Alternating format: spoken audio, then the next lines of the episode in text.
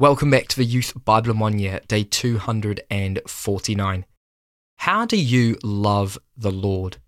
Well, the first and greatest commandment is love the Lord your God with all your heart, your soul, your mind, and your strength.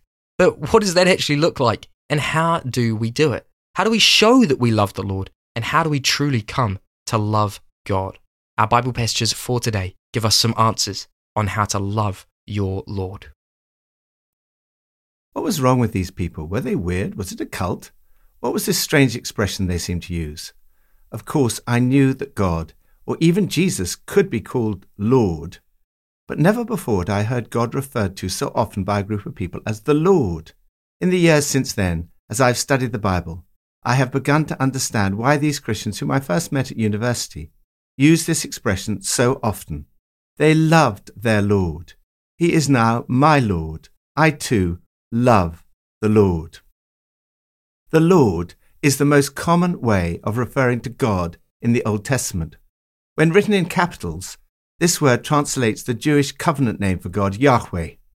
Out of respect for God, Jews do not use the word. Historically, we have often pronounced the word as Jehovah, when in fact it sounds more like Yahweh. When the Old Testament was first translated into Greek, the name Yahweh was translated as Kyrios, the Lord. This translation is then reflected in the New Testament. The New Testament gives us a more Trinitarian understanding of the Lord. It makes the remarkable claim that Jesus is the Lord. In fact, whether someone can say Jesus is Lord becomes the test of Christian authenticity. It also makes the claim that the Holy Spirit is Lord. Now, the Lord is the Spirit, and where the Spirit of the Lord is, there is freedom. God the Father is Lord. God the Son is Lord. God the Holy Spirit is Lord. But there is only one Lord, one Lord, one God. The one Trinitarian God is Lord. The New Testament understanding of the Lord helps us to interpret the Old Testament use of the Lord. The Old Testament enriches our understanding of what the New Testament means when it speaks of the Lord. How can you love your Lord? From Psalm 105 He spread out a cloud as a covering, and a fire to give light at night. They asked, and he brought them quail. He fed them well with the bread of heaven. He opened the rock, and water gushed out. It flowed like a river in the desert. He gave them the lands of the nations, and they fell heir to what others had toiled for. Praise the Lord. Praise your Lord in worship. Praise the Lord sums up this whole psalm. The psalmist worships and praises God for who he is and all he's done for his people rescue, protection, guidance, answered prayer, satisfaction, faithfulness, joy, and hope.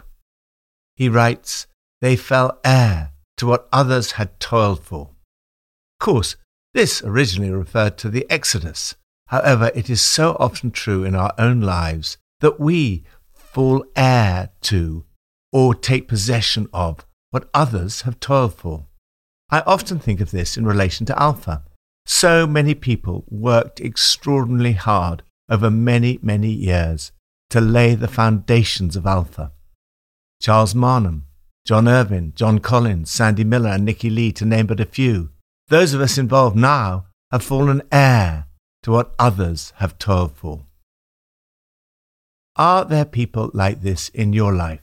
Are there parents, friends, pastors, or others who you can thank God for today because you have fallen heir to what they have toiled for?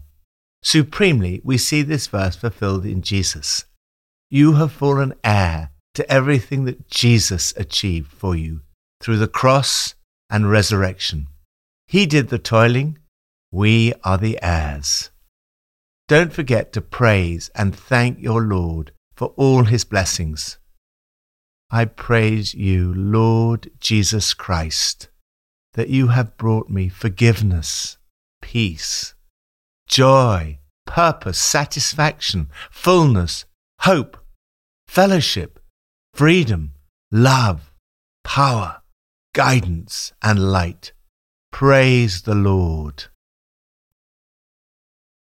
New Testament from 2 Corinthians 8 and 9. Thanks be to God, who put into the heart of Titus the same concern I have for you. And we are praised, sending along with him the brother who is praised by all the churches for his service to the gospel.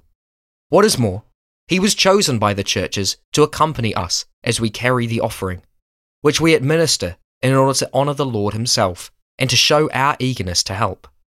We want to avoid any criticism of the way we administer this liberal gift, for we are taking pains to do what is right, not only in the eyes of the Lord, but also in the eyes of man. In addition, we are sending with them our brother, who has often proved to us in many ways that he is zealous, and now even more so because of his great confidence in you. As for Titus, he is my partner and fellow worker among you. As for our brothers, they are representatives of the churches and an honour to Christ. Therefore, show these men the proof of your love and the reason for our pride in you, so that the churches can see it. Honour your Lord in giving. Money matters. It can be a curse or a blessing. It can bring honour to the Lord or dishonour. Paul's desire is to honour the Lord himself. Here, the Lord seems to be referring to Jesus Christ. He wants to do what is right in the eyes of the Lord. In his handling of the offering, he is determined first to honour the Lord himself by taking every precaution against scandal. This includes any chance that someone might suspect him of using the money for himself. Second, he's at pains to do what is right not only in the eyes of the Lord, but also to be careful in our reputation with the public. One way in which we can do this is to ensure that those who handle money in the church are like Titus, whom Paul describes as rock solid trustworthy. This is a good test for those involved in handling money in the church. Are they rock solid trustworthy? Another way in which we can honour the Lord with our money is through generosity. God has been so generous to us. Paul expects the Corinthians to be generous. He speaks of the generous gift you had promised, a generous gift, not as one grudgingly given. The enthusiasm of one group of Christians spreads to others, hundreds of miles away, even at a time without modern forms of communication. St. Paul writes, Your enthusiasm has stirred most of them to action. How much greater is the impact that you can have with global communication? What huge potential there is for any church to bring honour to the Lord. Lord, may my generosity reflect your extraordinary generosity to me. May it bring honour to your name. Old Testament from Isaiah 10 to 13. In that day, the remnant of Israel, the survivors of Jacob, will no longer rely on him who struck them down, but will truly rely on the Lord, the Holy One of Israel. A shoot will come up from the stump of Jesse. From his roots, a branch will bear fruit. The Spirit of the Lord will rest on him the Spirit of wisdom and of understanding, the spirit of counsel and of might, the spirit of knowledge and fear of the Lord. And he will delight in the fear of the Lord. He will not judge by what he sees with his eyes, or decide by what he hears with his ears. But with righteousness, he will judge the needy. With justice, he will give decisions for the poor of the earth. The wolf will live with the lamb, the leopard will lie down with the goat the calf and the lion and the yearling together, and a little child will lead them. They will neither harm nor destroy on all my holy mountain. For the earth will be filled with the knowledge of the Lord, as the waters cover the sea. Know your Lord in relationship. The astonishing truth is that thanks to Jesus, you and I can know the Lord. We can all know the Lord. God calls his people into a relationship with him. The expression the Lord appears 20 times in this passage alone. The prophet Isaiah foresees a time when the earth will be full of the knowledge of the Lord as the waters cover the sea. The kind of relationship God calls you into is a first relationship based on faith. The prophet Isaiah looks forward to a time when his people will truly rely on the Lord, the Holy One of Israel. He goes on to say that on that day they will say, Surely God is my salvation. I will trust and not be afraid. The Lord, the Lord is my strength and my song. He has become my salvation. Here at the heart of the Old Testament, we see that faith, I will trust, and salvation are strongly linked. The New Testament makes it abundantly clear that you are saved by your faith in the Lord Jesus. Second, relationship based on respect. Isaiah speaks of the fear of the Lord. Isaiah calls the people of God to fear God, but says, Do not be afraid of the Assyrians.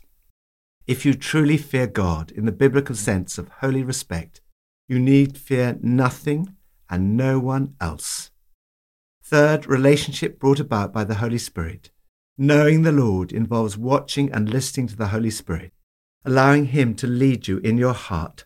Isaiah writes, The life giving Spirit of God will hover over him, the Spirit that brings wisdom and understanding, the Spirit that gives direction and builds strength, the Spirit that instills knowledge and fear of God. When the Holy Spirit comes to live in your life, He brings you into a relationship of knowing the Lord. For me, it was only when I experienced the Holy Spirit that the expression the Lord became among the most precious expressions in the world. Isaiah's words were fulfilled in Jesus. A shoot will come up from the stump of Jesse. From his roots, a branch will bear fruit. The Spirit of the Lord will rest on him. Isaiah goes on to speak about how God will be the perfect judge. His reign of justice and peace will reverse the results of the fall.